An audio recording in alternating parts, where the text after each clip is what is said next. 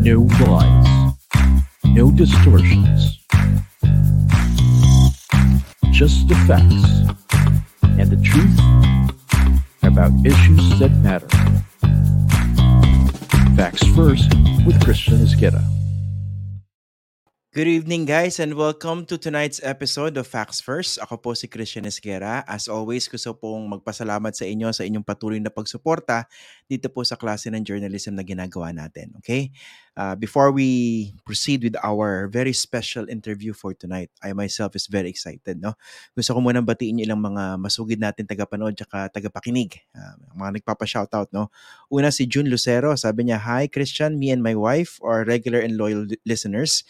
Please greet my wife, ayan, si Gianna Lourdes Canada celebrating her her birthday on Thursday, October 27. Thanks and more power to your program. Ayan. Happy birthday in advance, uh, Miss Gianna Lourdes Canada. Pinapabati ka ng iyong buting ng iyong asawa si June Lucero. Then also I'd like to greet my ano, my uh, ano to, yung mga in-laws to, no? Talagang very ano, very supportive din si Tita Carmelita Trinidad.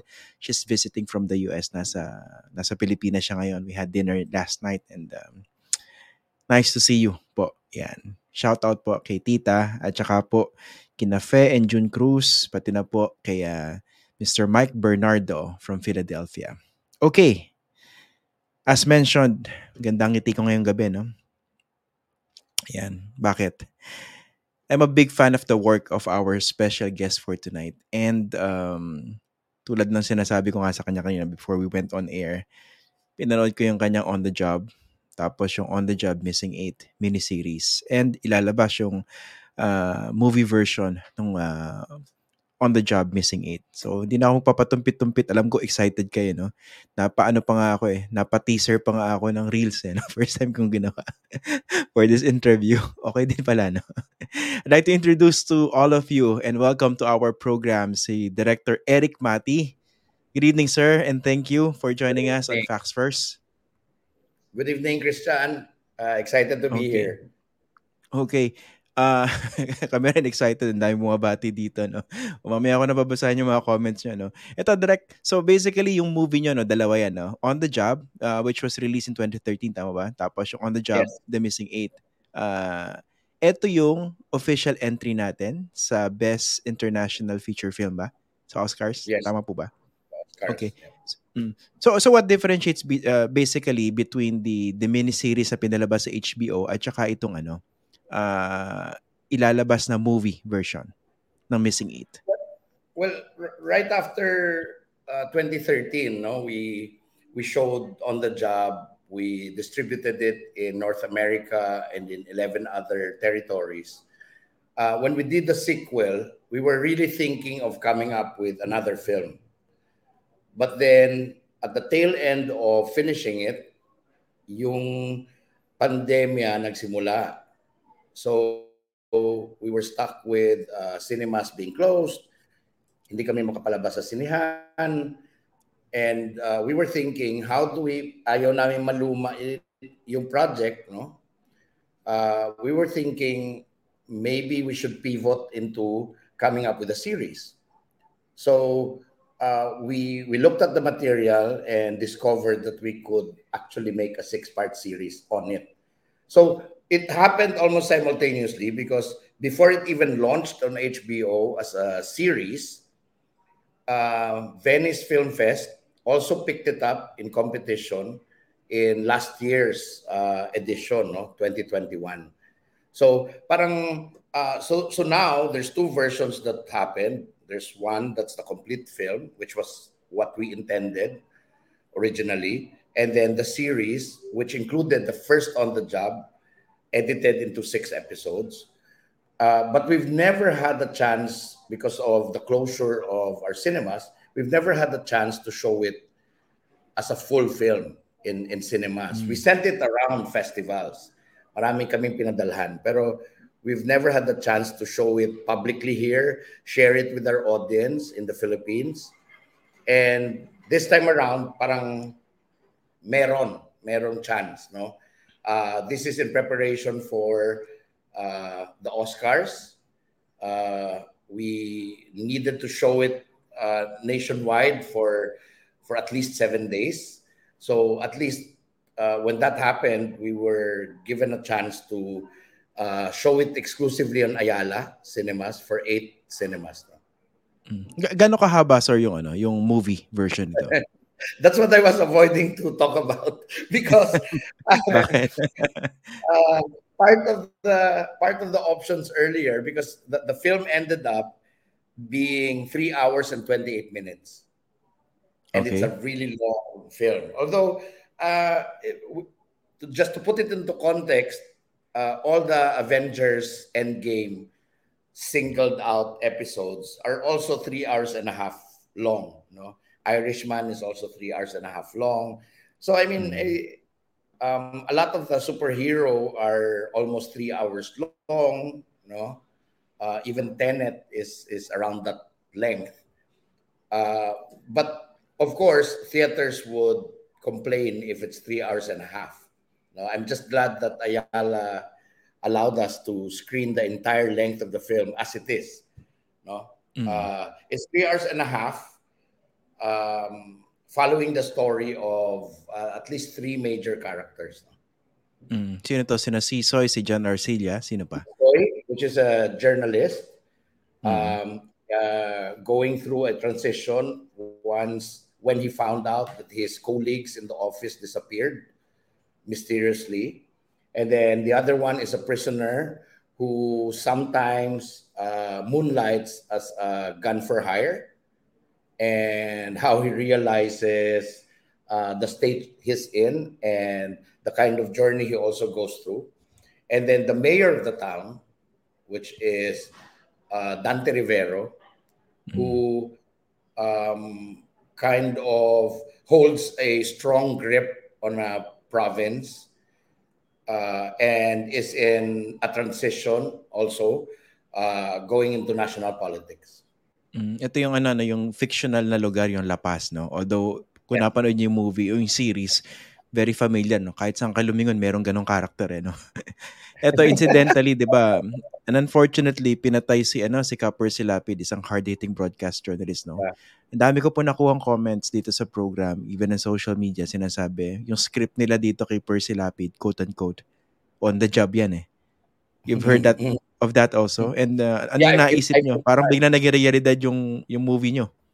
Oh, I've been tagged several times. So I don't know uh, if life imitated art or art imitated life. No, uh, I don't know if there really is uh, knowing how these things happen. I don't really know if uh, the middleman is really from the prison uh, or it's just part of the script.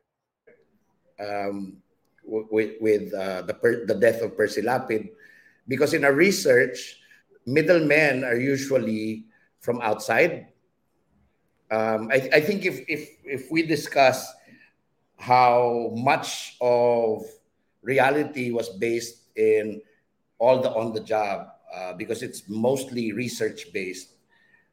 Uh, when when I got wind of that concept and started to research on the story, we we found out that no one could let anybody go in and out of prison if it doesn't involve any of the prison officials.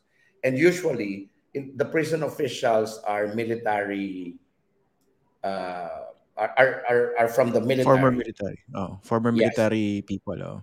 Uh, so much so that in, in the first on the job, the issue with Piolo Pascual's character is really with uh, this this sort of military cartel that was involved in the death of his father mm-hmm. because uh, all these prisoner for hire, uh, anything that concerns uh, the penitentiary, whether it's local or national, involves the military.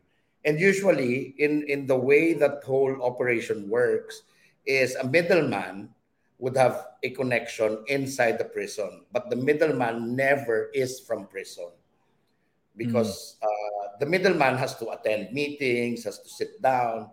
I think the death of the middleman is this this uh, uh, term they use, uh, which is called a stopper. So if, if there's someone who's involved in in killing, in ordering a kill, he will not be the same person who will hire the prisoner. So the prisoner will be down here. The one who who is involved and who wants to, to get someone killed is up here. Down the line, there will be two or three other people, which are called stoppers. Because when the prisoner gets caught and this and he he squeals that this is the guy he worked for, it could not directly be connected to the one on top because there are mm. several layers. Um, w- w- hence the term stopper. Mm. So dito hindi ako convinced na yung middleman na tinuturo yung nasa loob. Kasi pwede rin siyang stopper in the colloquial sense na pag tinuro mo yung middleman sa loob at patay na, di tapos na. Uh, yes, yes. So, oh. and, and also, um, earlier I was mentioning, I don't know if it's life imitating art or art imitating life because maybe this whole story also is dependent on uh, not really connected to on the job, but I mean the whole idea that yeah, just saying it comes from prison, right? Mm-hmm. Uh, so that it's easier. Uh, it's easier said than done. Mm. Nga, yung, yung binabanggit nyo ng kataga na ano, no? Uh, life imitating art or art imitating life, no? Di natin alam kung saan nagsimula eh. Kasi I suppose, yeah. yung on-the-job storyline was based on reality, no? Na pinagsama-samang realidad yan, eh, no? Tapos nangyaring kay Percy. Pero nung una nyo na ano yun, na, na-encounter, parang nung nabalitaan nyo, may pinatay na broadcaster. Ito yung script na parang lumalabas, no? Para ba nagulat kayo? Teka, ito yun eh. parang... ito nga, ito nga, the, uh, parang scary siya, uh, creepy yung pagkakuan niya, yung uh, how close it is to to the new on the job because uh, it's not just any guy who was gunned down, but it's actually a uh, journalist. And on the job, the missing eight is really about journalism. So, so parang there's a major uh, character in John Arcilia, which is also a journalist, and his life is in danger. Mm. So parang more than before, even before the middleman story came out, just the similarity of Percy's death and having a gunman shoot him, even if we don't know if that guy came from prison, uh, yes, it's eerily familiar, no? Mm. Dito sa ano, sa first on the job, how did you um, decide to do a movie about that? Uh, tapos, It, oh, mm-hmm. what kind of research was involved? Kasi ano yan eh, hindi siya simpleng ano eh, simpleng story ano. Yeah. At ang maganda ron, talagang realidad yung lumabas eh, no? Hindi siya yung parang yeah. canned uh, movies in the past na ito may political thriller na ganyan, di ba? Ito napakalalim eh, so many layers involved. Mm-hmm. Um, well, at, at first I, I was pretty pretty young when I stumbled upon the story. I was still doing uh, uh, a bit of TV, and then one of our service drivers who came from prison one day on, on one of those moments where everyone's waiting for something to happen on a set started talking about you know direct kwan ako galing akong kulungan Uh, and paano lang ako nabuhay doon ay uh, kuminsan pinapalabas ako para bumaril. Uh, tinanong ko pa nga magkano. Sabi niya, swerte na maka 5,000 ka kasi siyempre chance mo na makalabas. What there what stuck with me is really beyond the money. Sabi niya, uh, masaya lang kami, masaya lang ako na nakakalabas ako. And sometimes kahit ano pa yung dahilan. Ah, uh, oo, di ba? Mm-hmm. So, yun. So that stuck with me, and I came up with a with a rough storyline. But the problem with the storyline that I made is it's only based on how much imagination I could come up with. Parang iniisip ko lang lahat, ah okay, kung lalabas sa preso, ganito. So parang it's it's not grounded on anything real. So mm. after several drafts of that, nag-isip ako na baka dapat uh, I, I need to embellish it with with what really is happening on the ground. So that's when I started talking to consultants. So I had a military consultant, I have a consultant from the police, um, I have a consultant from the Bureau of uh, Jail Management. No? Uh, I even went and visited several times dun sa BJMP, no? Uh, just to get a sense of it, just to get the feeling of being in prison.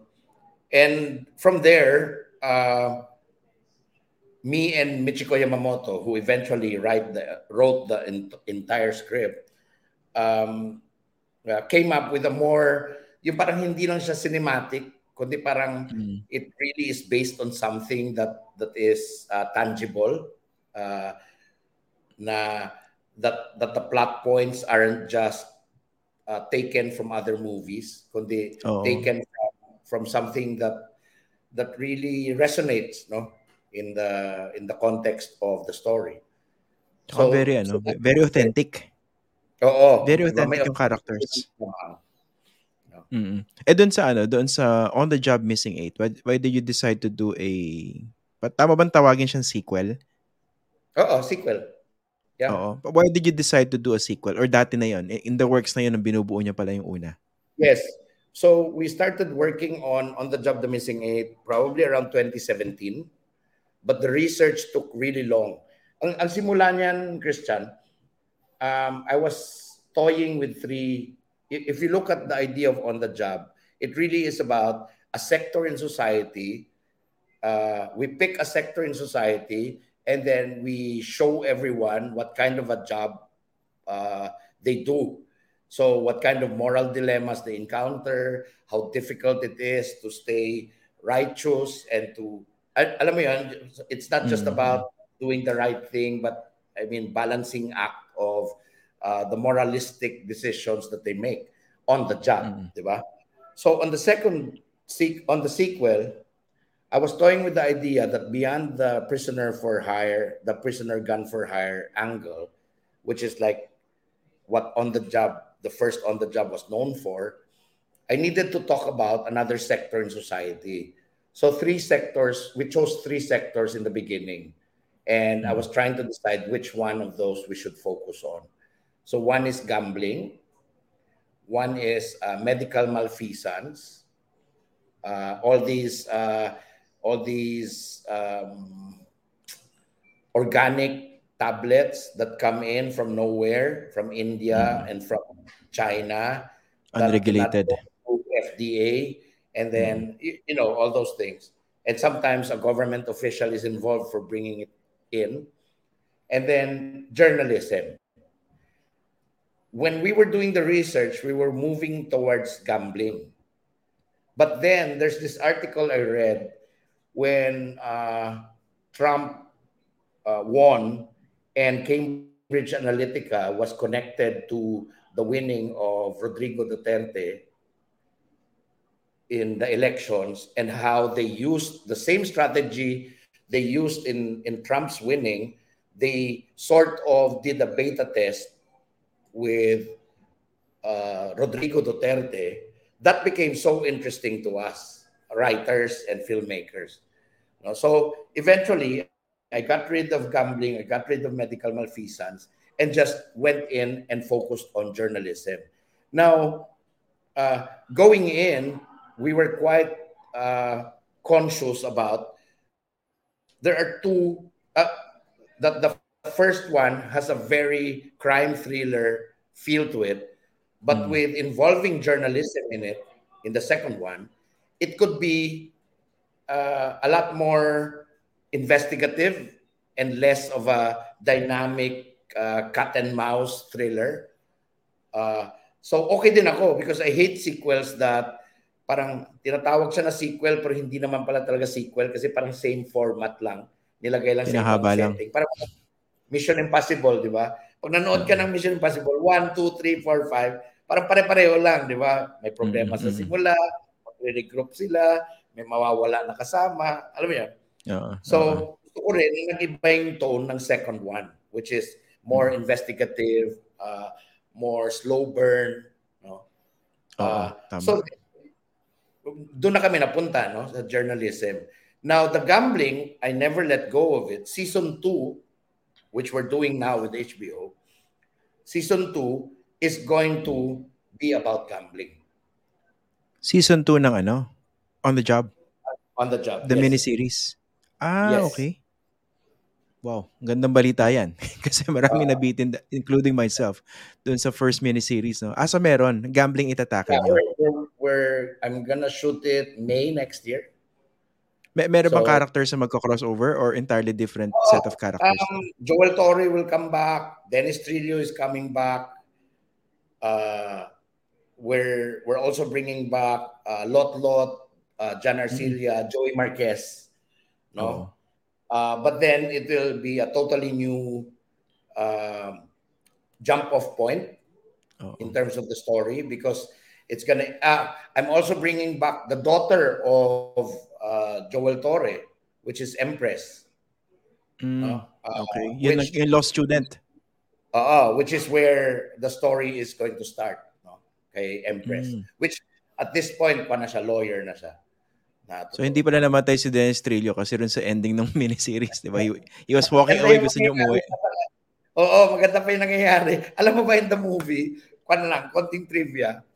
He was shot more than what you saw in the in the series. Ah, ganun It- ba? When I was shooting it, ang dami niyang bina, binaril siya na sobrang dami. When we were editing it, napanood namin ulit buo. Sabi namin, parang patay na siya kung ganyan kadami yung hindi siya mabubuhay. So sa edit, binawasan ko na yun sa lagay na yun. Ilan ba tama niya officially? Parang tatlo? Tama ba? Yung ngayon sa story, tatlo. Isa sa balikat, isa sa chan, isa sa tuhod. Ah, Pero okay. sa original ko, nakalima pa siya. Nakalimang baril. Tsaka yung ganda, no? Yung sinasabi ko sa mga nanonood sa ating ngayon, no? Kanina kasi nag-usap kami ni Direk Eric. Sabi ko ako personally, medyo critical ako pag yung journalism theme yung movies. Siguro dahil galing sa industriya, no? Kasi napapansin ko yung most of the movies, may, may tendency to romanticize the characters.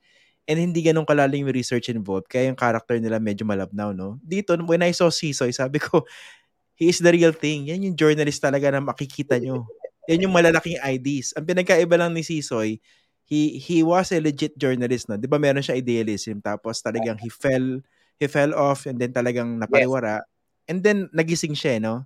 Ang ganda-ganda ng mga characters even yung kay Joey Marquez, no. Idealistic pero jaded, naglalaban. naging, naging magkakabuti na lang. Di ba? Oo. Yun nga eh. Tapos yung very, very authentic lahat ng characters tapos walang attempt to romanticize. Kasi, di ba, ang daling i-connect nung ano, Maguindanao Massacre doon sa ano, sa Missing Eight. Pero Oo. hindi siya yung predictable na, o may pinatay, ito yun, no? Parang ang lalim ng pagkaka-characterize, eh. Pati yung character ni Lotlot, grabe. Oo, ang So, ganda, babalik ganda. pala sila lahat. Yes. And and I'm introducing a new character, a super big star. Uh, that kasi syempre if it's a second season, you want to see a fresh face, 'di ba? Mm. In the story. So we're bringing in a new character um na big star into the story and maganda rin yung tatakbuhin ng kwento niya based But- dun sa but- gam. Secret pa ba kung sino yung big star na yan? Oh, hindi ko pa ma, hindi ko pa ma-announce yun, ah. hindi pa, hindi pa. Pero ah, para lang may hint kayo, in the last two days, there's an interview of a big star and she announced that she'll be doing a project with me. So, ikaw na mag-isip kung sino. Nako, mapaparesearch ako niyan right after this interview. Ah, so babae siya. Oo. Magiging central siya rin sa, ano, doon sa season 2. Oo, kwan din, parang ensemble din. So, she will take part in one part of the story. Ah, kasi 'di ba, if you look at on the job, wala naman talagang one anchor na Oo, na character. diba? It it really is spread all over with several characters. Mm. So nagko-flow siya, eh, no? From one character to another. Tsaka yun nga, hindi hard sell yung kay, ano, yung kay Joel Torre. Hindi hard sell yung character niya rin, eh. Di ba usually iba sabihin, oh, meron siyang human side, eh. Hindi, ito Oo. very raw, eh. Oo. Talagang sadya yun, no? Yung not to Oo. oversell the the human side of the Yun character. nga, I think the research brought that in. Kasi nga, kung if we didn't do the research, it would be just another bang bang movie, no? Na parang yung mga tropes parang base lang sa ibang pelikula. Pero because we went into research, parang we discovered a lot more things, no? Uh, how tough it is for for the prisoner to somehow go back. Minsan nagko-connect-connect sa pamilya. Um, nagiging mahirap din para sa kanila. Even sa journalist, Christian, uh, I casted several great actors, but it's not easy to let them imbibe kung ano ba talaga ang pagiging journalist. So what we ended up doing, if you look at Sisoy um, and uh, Lot Lot, mm. I, I would usually, even Pedring, I would usually send them videos of people I think uh, are where their characters are based from. No? For example, oh, hindi ko masabi kung sino si Sisoy kasi baka ma, ma pero I'm sure you have an idea kung sino sino siya. He's a composite of probably two or three two or three journalists, no? Si, oh, I, I would say siguro five. Five I've met. Kaya tuwan ako sa character ni Sisoy. Sabi ko, ito yung mga nakakasalubong ko, nakakasama ko sa press conference. Here and in the provinces. Very very authentic. Uh, tapos, si si Lot Lot, uh, from, from the outset, gusto ko talaga siya as Chara Sembrano eh. Na parang, na parang ganong character. Oo, na ganong character. So even costuming, we sent, I sent a lot of pictures of Shara to to Lot Lot, no? Uh, and, Kaya pala yung sleeves na naka-fold up sleeves. Yung pala yun. Oo, oh, gano'n, di ba? Tapos naka-checkered lagi, di ba? Naka-cargo pants. No, yun. Si Lotlot kasi ang ang naalala ko sa character niya, ito yung parang newsroom mamshi. Oo. Yes. Yung parang she she looks after the newsroom tapos meron siyang sense of reality dun sa nangyayari sa loob, 'di ba? Tsaka napaka ano, ang ganda ng characterization yung nangyayari sa newsroom. Ganun yun, 'di ba? Yung nalulugi yung ano, Oh, yung, yung newsroom. Totoo yun eh. Uh, Tapos yung hindi mo alam kung kailan susunod yung sweldo nila, di ba? Y- yan po yung nangyayari sa mga community papers ngayon, sa mga community news organizations. Mabigat po yung problema. Kaya ang ganda-ganda na, na ano, na, lumabas yan, lumutang sa on the job. Oo. Y- yun pong ano, yung season 2, how, how many ano, episodes yan? The season 2 is also six. Six. Six episodes, yeah. That's close to one hour then. One hour din yan. Uh, mm. One hour per episode. Mm. Eh dito, teka, kailan pala yung pilian ng Oscars, no? Yung, yung, yung mga papa, di ba may shortlisting yan, tapos pipili ng lima tama? Shortlisting is around December. And then the next information that's coming out will be the nominations, which is January. And then awards na. Eh, ano yan, kumusta naman yung tingin nyo rin sa ano? Siyempre, lahat tayo proud dyan eh, no? Pero, uh, what do you think of the of the lot? Oo. Kami, kami proud din. Pero, siyempre, ang dami na nating magandang pelikulang pinadala doon. Yung pinakamahirap talaga na i-hurdle is yung paano mapapansin ng academy members who will vote for the for the category yung film mo. Kasi kung like now, around 70 yata yung entries. 70 countries. No? Mm. So pag wala ka sa radar nila, hindi ka nila mapapanood talaga, di ba? Um, that's why this coming November 10, we will be going to, the producers and I are going to LA to do a few screenings. Uh, may isang festival din na nakapasok uh, tayo doon sa LA. So timely lang. No? And so we're going to go around and maybe find uh, academy members, give them a chance to see the film, invite sila. Uh, kasi wala namang assurance, pero gusto mo lang na maraming makapanood. 'Di ba? Mm-hmm. And and Kailangan makita kasi taloan agad pag hindi napanood eh. Oo, talo agad, 'di ba? Mm. So big part pala niyan yung ano kasi hindi ako familiar sa ano sa industry na yan no. So kailangan talaga ng matinding lobbying din dun sa people who matter for them to get to see your film. It's very important to create buzz. Ah. Yep. Oh. Eh pag ganyan, di kailangan meron kayong isang ano, isang well-oiled PR or marketing machine machinery ba pag ganyan? Yes, that's that's what we're working on before leaving. Um, not just that for the Oscars, but also with the Emmys. Emmys is gonna be November 21. We're Mm. also part of four nominate nominees. So nominated na as a series, as a limited series. Nominated yung On the Job along with a British series, a French series, and a Chile, uh, a series made in Chile. So there's only four nominees. Mm. And uh, Oo. we're going there to attend the event. No? Oh, sana Hindi namin manalo. alam tayo, pero tingnan natin. Oo. Nga pala direct, um, um, how did you get involved with ano, with HBO? Ah, Meron din kayong ginawa recently, 'di ba, yung folklore, yung isang episode doon, Mm. tama ba? Season 2. yes. Yung tungkol sa Pero prior makukulam. to that, oo, prior to that, HBO did a series that centers on food, which is Food Lore. Mm. That was way back in 2018. And we shot it in 2019. Um, food lore is about each country, parang folklore din, eight countries, eight directors talking about their food culture in their own respective countries. And HBO picked me to represent the Philippines, Mm. which we eventually won in the Asian um, Asian Creative Awards. We eventually won the best pic- the best uh, show and then the best director. Ganun, no? So from there, um, parang magkakilala kami ng HBO somehow, no? And then the next year they also got me to to be involved in folklore, which I also did. Tapos pagkatapos noon, when we didn't know what to do with on the job, which is 3 hours and 28 minutes na film, and nag-pivot kami para gawing series, the first uh, company I thought of to send the the first cut was HBO, uh, hoping that they would be interested in something like this. Hindi kayo nag ano, parang nagkaroon discussions with Netflix naman. Uh, meron kaming discussion with Netflix when they heard about the budget. Our budget is around 112 million, uh, and without even looking at the film, uh, the series, they immediately said we can't afford it. But Grabe naman sila. Uh, Sorry sila yeah. ngayon.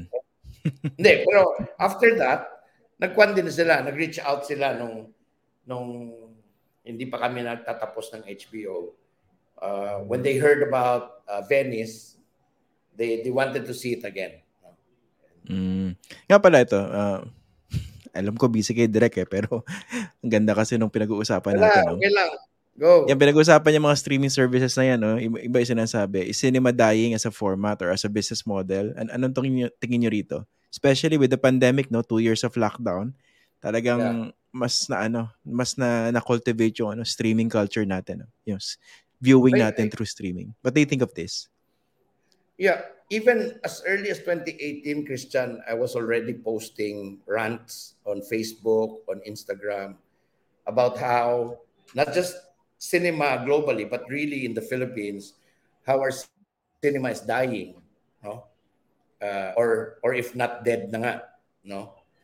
And then the pandemic happened. It's dead because number one, we couldn't get access to the cinemas unless you're a big tentpole movie like Marvel, or Mhm. locally, if you're not Vice Ganda, or if you're not uh, uh, Coco Martin, hindi ka makakakuha ng sinihan. No? If you're just even on the job without the accolades of on the job, just just by the the title itself and with the violence involved in it, ba- probably hindi kami makakuha ng sinihan, no? Talaga? So- Kahit may Piolo Pascual kayo dyan? Ha? Kahit may Piolo? Oo, nung simula na yon, hindi hindi siya ganun kalaki. Kasi dark, madilim, ah, seryoso yung tema, walang comedy, walang love story, Mm. 'di ba? So iniisip nila, ah, limited lang ang audience niyan. Tapos R18 pa. Ito ngayon R16 tayo, no? Ay, pag ganyan, wag na. Konti lang yung audience niyan, no? So kahit nung time na yun pa lang, yes, there were still films showing na mga Bea John Lloyd, mga ganun-ganon. Pero they're few and far between, and it's only limited to Star Cinema. Mm-hmm. No one else can get access to the cinemas, no, except a Star Cinema movie. Diba? So mahirap. And then the pandemic happened. True enough, it changed the landscape. Everybody stayed home. Nobody wants to be in a confined space. Uh, nag-tighten ng belts lahat. Ayaw na gumastos ng pang popcorn, pang soft drinks, di ba?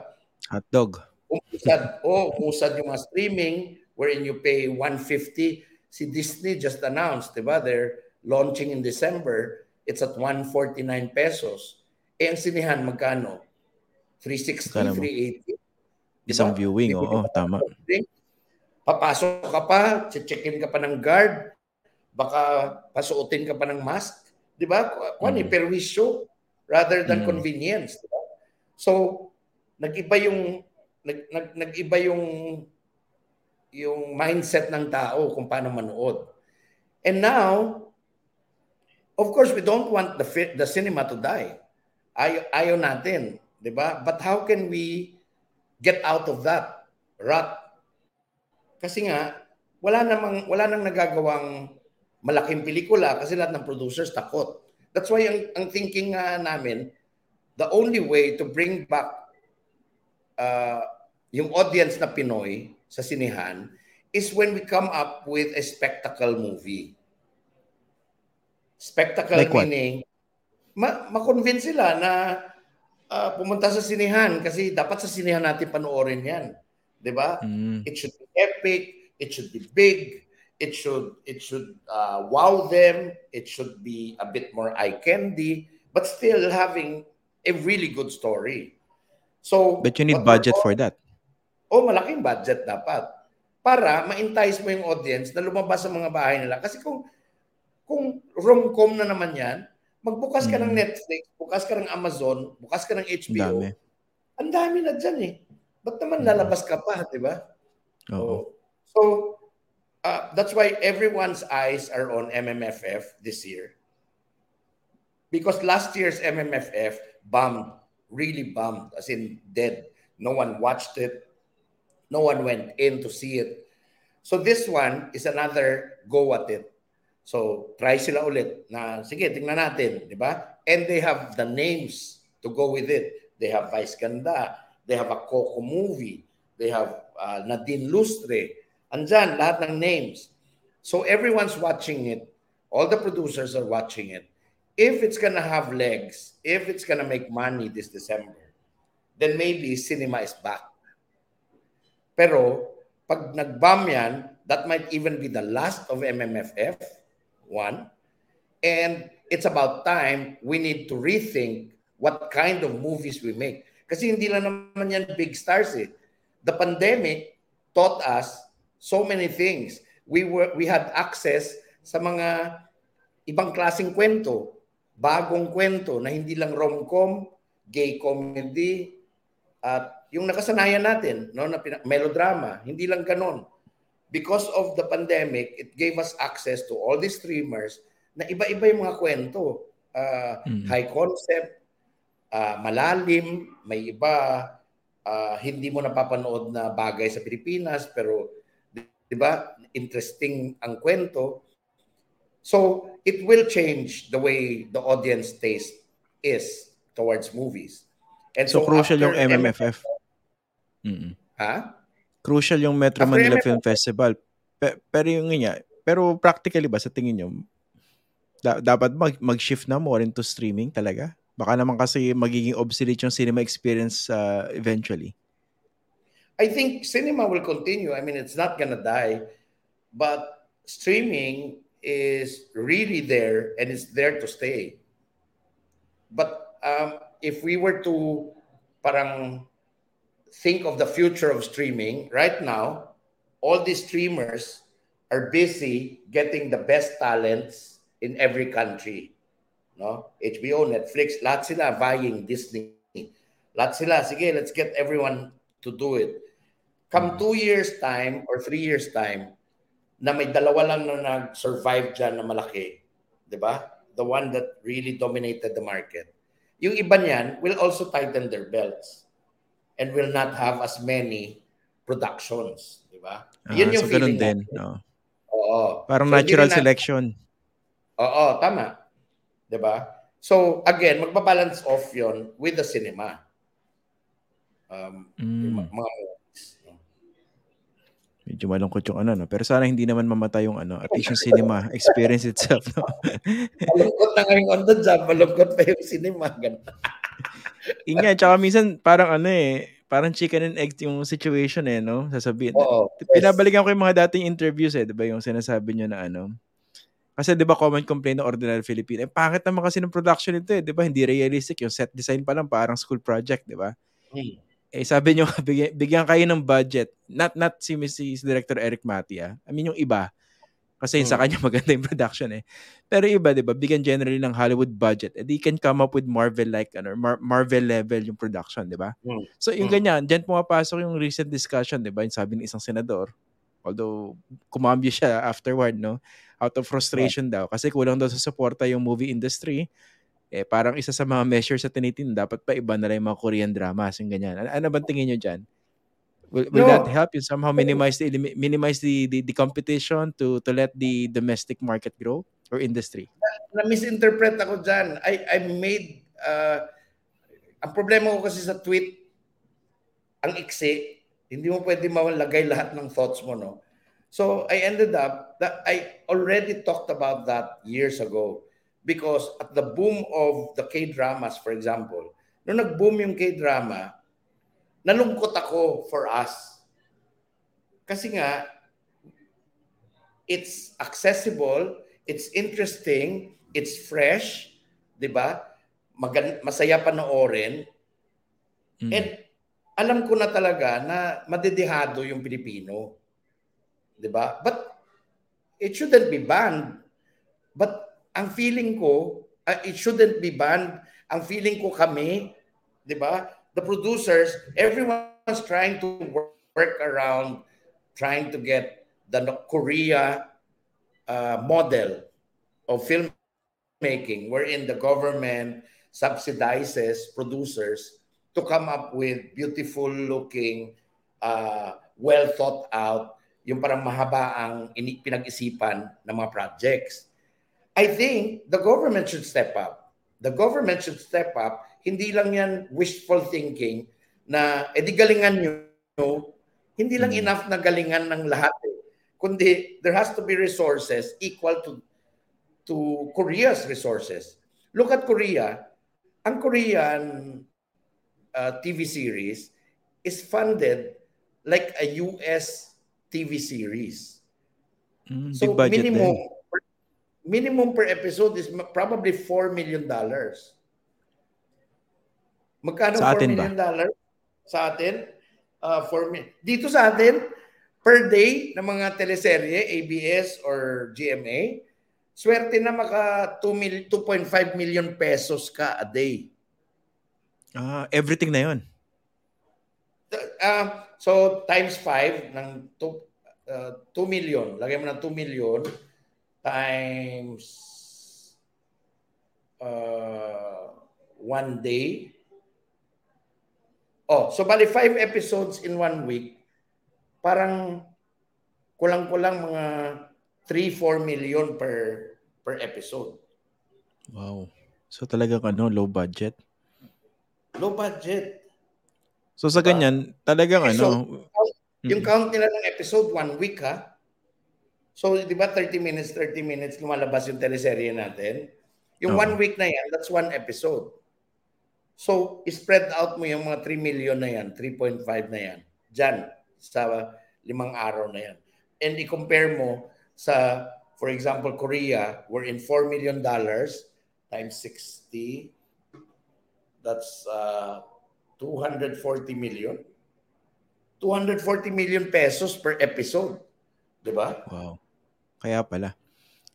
Tama ba? Kasi yung isip ko dati, pinanood ko yung ano, The World of the Married, no? yung remake ng Korean. Sabi, ang ganda nito. Isang episode pa lang, siksik na siksik. Nung pinanood ko yung, yung Philippine adaptation, ang ganda rin in fairness lahat eh, no? Sabi, kasi sabi ko lang, but parang pinapahaba. Oo, uh-huh. ang ganda rin eh. Pero sabi ko parang parang may, may bubble gum ano effect. Pinapahaba ng konti. Stretch yung kwento. In-stretch yung kwento. Tama ba? Yun, yun ang feeling ko eh. So, I suppose siguro that that also had to do with budget, no? Hindi, pero not just budget. Pero pag tinignan mo rin yung mga teleserye, the design is really to extend the plots. Ba bakit? Kasi, Di ba pa, no, minipis na yun masyado? Hindi, kasi imagine mo, in terms of story, you're doing 2.5 hours of story every week. Mm. 'Di ba? So parang isang pelikula every week. Oh, Ang daming no? kwento nun. Mm-hmm. Oo. So ninipisan mo yung kwento, tapos habaan mo ng habaan. Kaya kuminsan si probinsyano, di ba, puro zoom in. Allah, Allah, hanggang sa mag-commercial, di ba? para, hindi kaya muna maghanap ng kwento. Basta alam mo lang tulala Finally, sila lahat. Finally, someone said it. Perfectly. Ang haba eh. Sabi ko ako yung probinsya, ge- ge- ano, geographic talaga. Nakapag around the world na yun sa haba eh.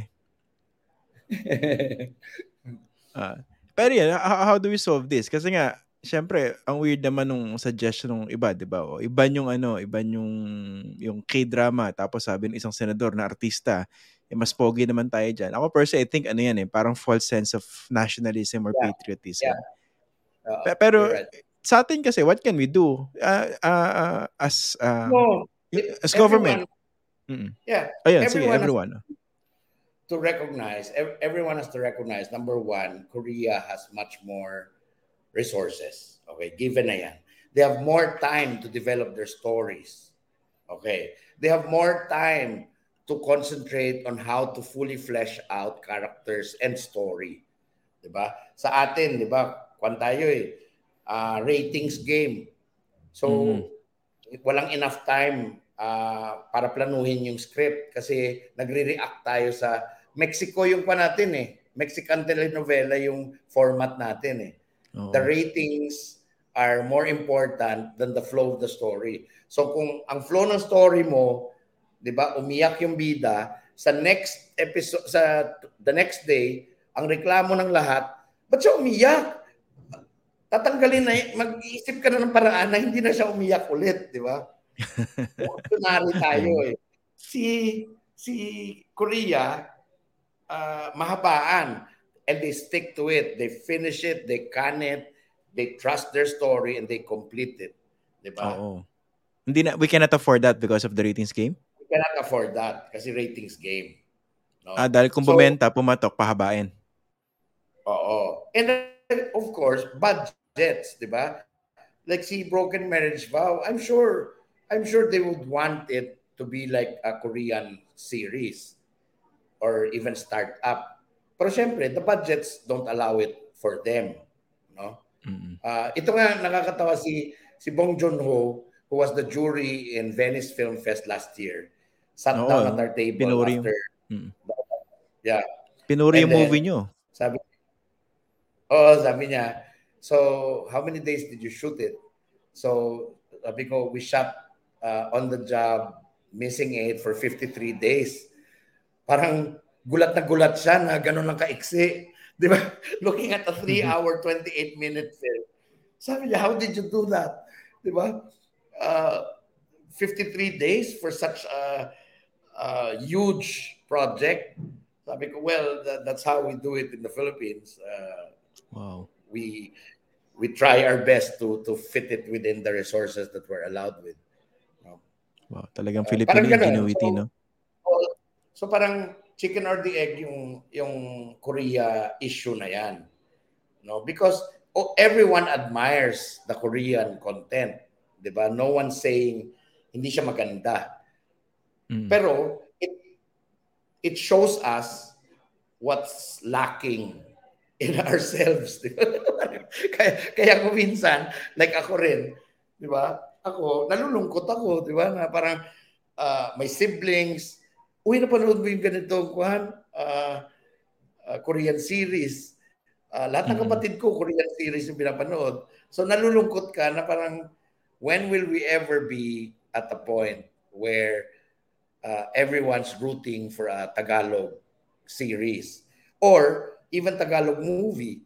Kasi alam mo naman pagka western natin, lalabas tayo para sa Spider-Man, lalabas tayo para sa Iron Man. Pero pag may lumabas mm. na Tagalog movie na maganda, no matter what the word of mouth is, walang lumalabas kasi ba ay mm. batuy, di ba? Ay, ganon.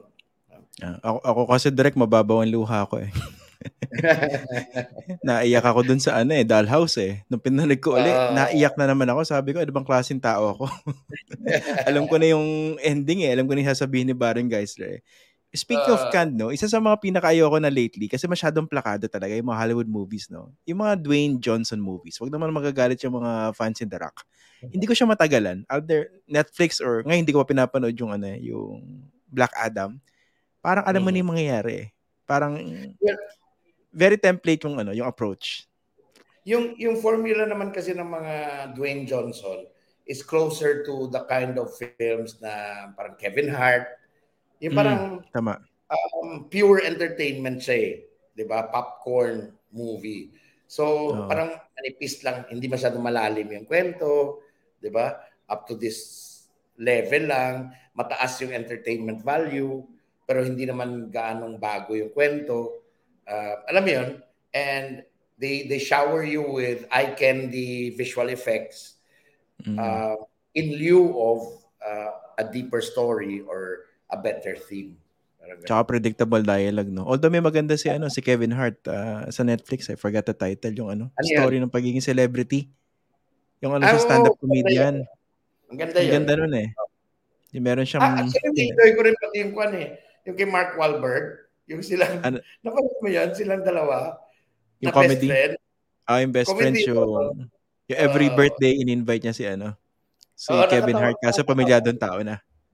Oo. Uh, nakakatawa. Oo. Kay, kayo, kayo ba direct ano rin kayo? Fan kayo ng ano, ng K-drama? Nanonood din kayo? Or not much? K-drama, well, hindi masyado. ah, oo. Yung kasi inisip ko, kasi uh, maliwanag naman yung problema ng ano no nung ng production, ng resources kulang na kulang sa atin. Eh. Pero in terms of storytelling, uh, in terms of talent, pwede ba sabihin na behind tayo dito sa mga Koreans or any other countries with more budget? I mean, in terms of temperament, for example, kasi binanggit nyo, medyo similar yung model natin sa Mexico. Ako kasi nung growing up, watching yung, yung mga marimar na yan, di ba? Tsaka yung mga oh. Filipino series. Sabi ko may pagkakapareho sa temperament, no? I don't know, yeah. siguro dahil merong ano, Latin American flavor yung yung Filipino, no. Pero hmm. compared let's say with Koreans, meron ba tayong pagkakapareho or parang medyo disruptive yung Korean in the sense na medyo iba siya? I'm a, I'm a big fan of Korean films. I watch every Korean films that come my way as much as I could, 'di ba? I'm big fans of Park Chan-wook, Bong Joon-ho, 'di ba? Uh, And in terms of culture, parang pare, medyo pareho tayo eh. I think you can see that in the in the influx of Koreans finding lives here in the Philippines. Diba? They, they can relate to us, no? Uh, not just in not just in how fun we are as a people na pareho rin sa kanila, but also in terms of how we deal with violence, how we deal with crime. Medyo magkakamatch tayo eh. In fact, Christian, I'm working on a Korean Filipino series uh, that we are currently writing. No, uh, primarily because when when I presented it to producers, the producer asked, "Why Korea and Philippines together? No, why not Filipino and America? Why not Filipinos and and French. Kasi nga nakikita ko yung yung similarity natin sa ugali, no? Mm-hmm. Uh, yung yung pagka boisterous, yung pagka yung uh, mabilis na paglabas ng bugso ng damdamin, di ba? Mm-hmm. Uh, Saka magalang. Oh, magalang. Sa culture, magalang tayo pareho. Ano yan? Set in the Philippines or in Korea in the It's Philippines? Set in Korea. Ah, set in Korea. Set in Korea with Filipino characters and Korean characters. It's a series. Kailan po ilalabas yan direct? Wala pa. Kwan pa lang. Writing stage pa lang. We're hoping to probably work on it uh, early 2024. Hmm. Direct, basahin ko lang ibang mga tanong sa inyo. No? Uh, yeah.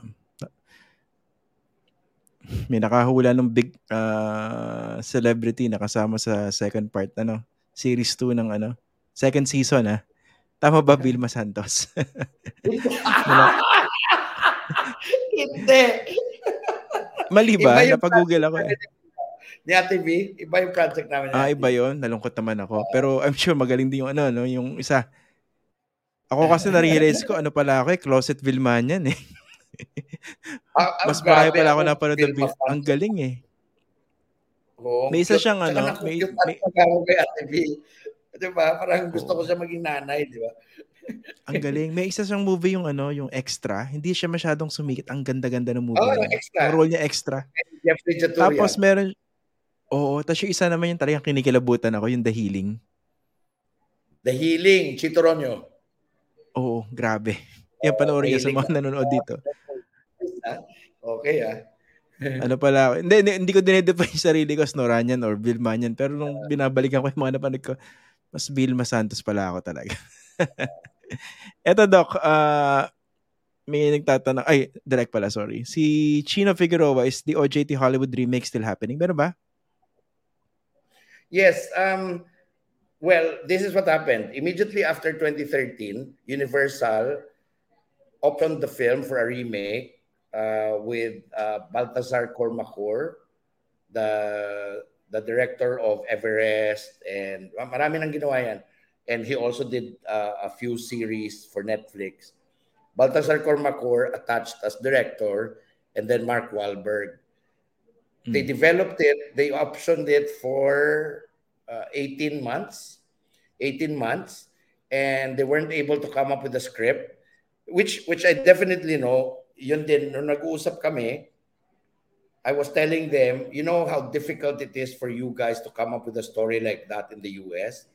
Primarily because the US prison system is private. So mm. hindi pwede yung yung ganitong setup ng OTJ sa US unless your story starts in Mexico.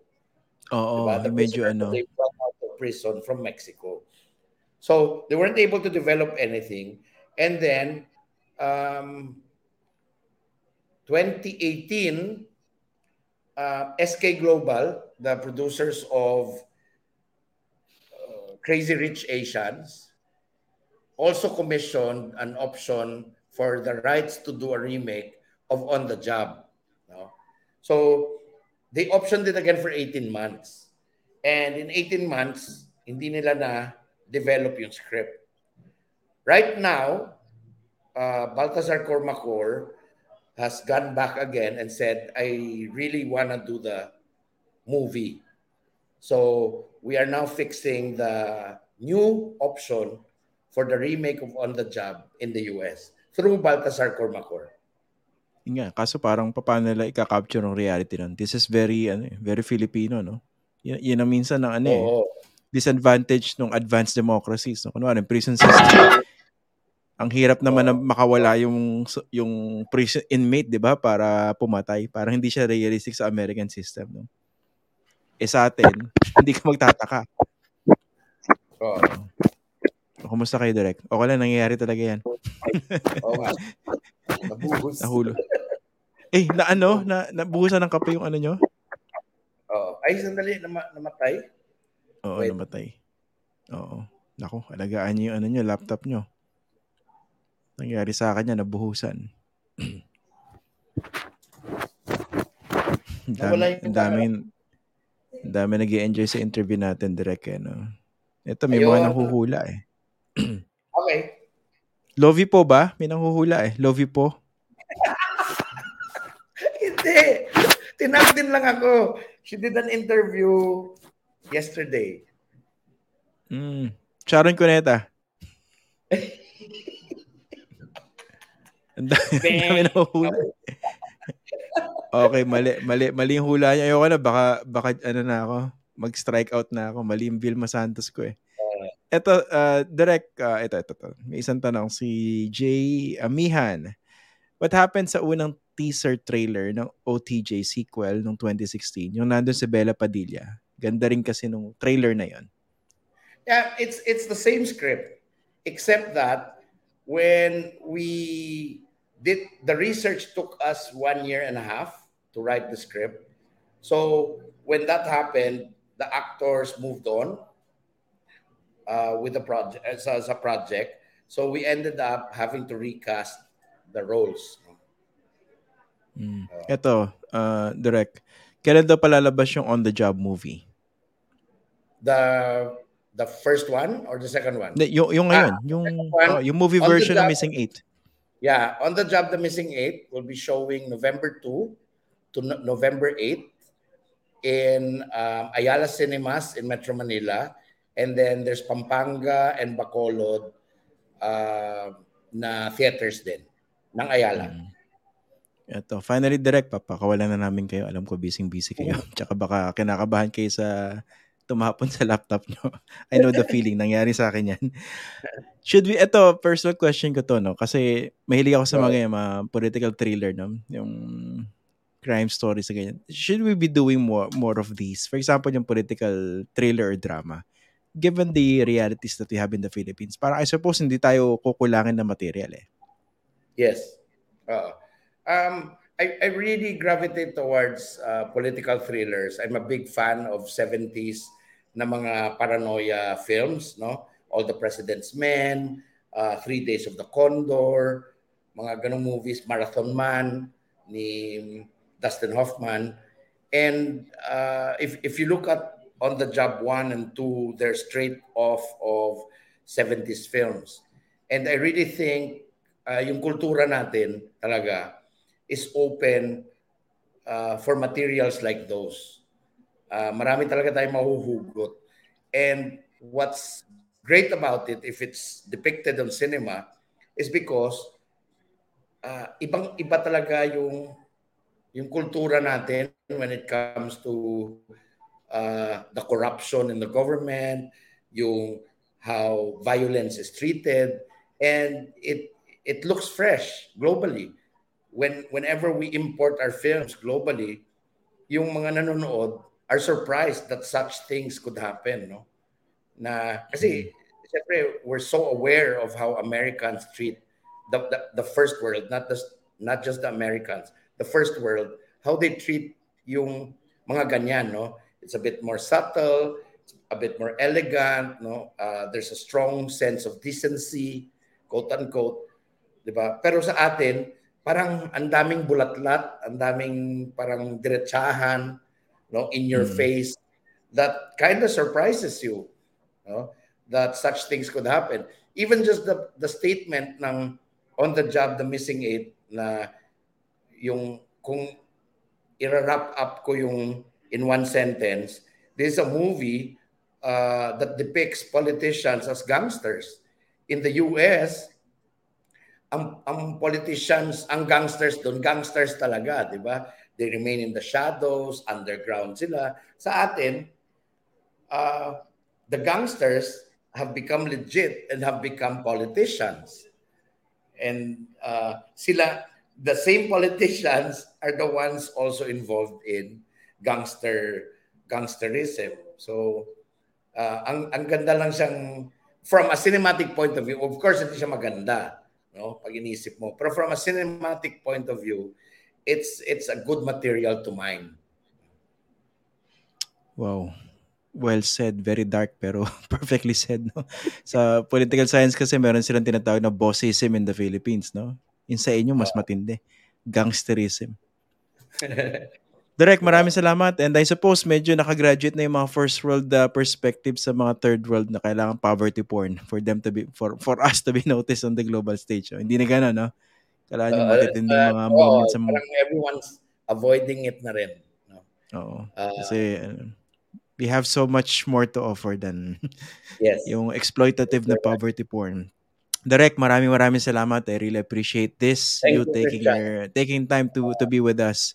And maraming ano, uh, very enlightening po Direk, maraming maraming salamat. Looking forward to your, uh, papanoorin ko to, definitely. Big fan of Yes. your work, ah. specifically itong ano, on the job. Sige, si Thank Director you. Eric Mati. Maraming maraming salamat po, sir. Thank you for joining us. Thanks for listening, everyone. Bye-bye. Mm, yan. O, kumusta ba? Nag-enjoy ba kayo sa ating interview with the director Eric Mati? Maganda at least nakikita niya yung perspective niya, yung temperament niya dun sa ginagawa niya, no? Pero, yun nga, November 2 to 8 ang showing nung ano, yung film version, movie version ng On the Job, The Missing 8. Ang ganda-gandang series po niya sa HBO.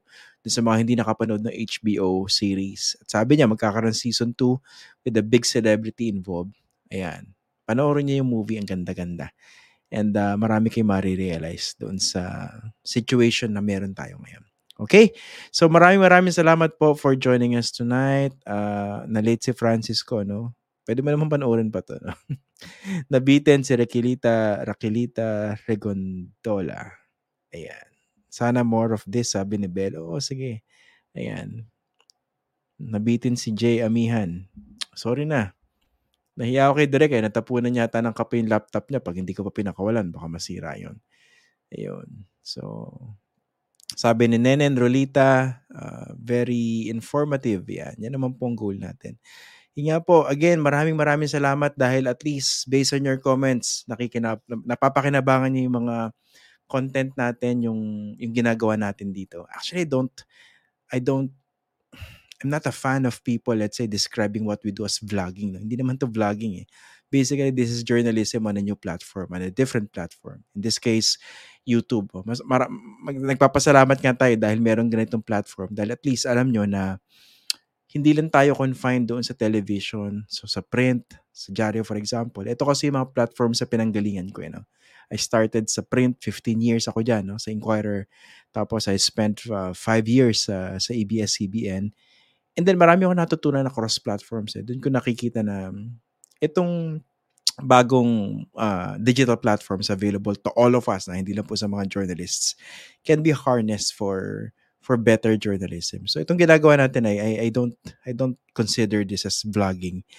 This is basically journalism on a different platform, on YouTube, on Facebook.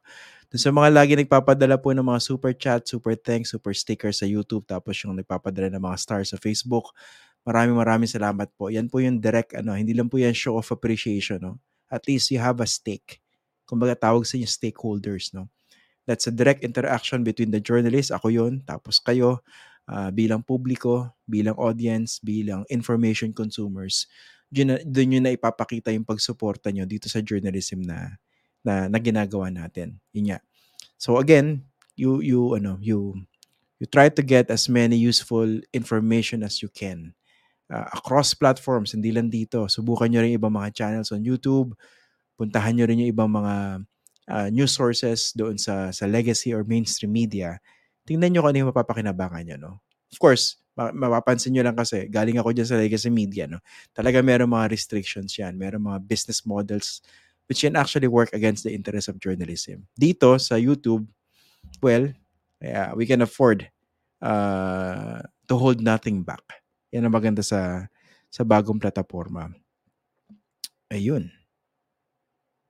Ayan o. Panoorin mo yung The Healing, sabi ni, ano, ni Fr- Friday. Maganda yung maniwala ka sa akin. Tatakot ka dyan. House, maganda. Nag-enjoy ko. I'm not uh, promoting that. Wala man akong stake sa mga ganyang movies. Eh. I'm just talking about that as a fan. Okay. Maraming maraming salamat po for joining us tonight. And uh, kita-kita po tayo sa next episode natin sa Friday. Ayan, tingnan natin. Pag medyo mas ano, lumaki pa tayo, gawin na natin tong daily, no? Kung okay bang gawin tong daily every night. Uh, let me know kung ano yung tingin nyo dyan. Okay? Maraming, maraming, maraming salamat po ulit and uh, thank you for watching this evening.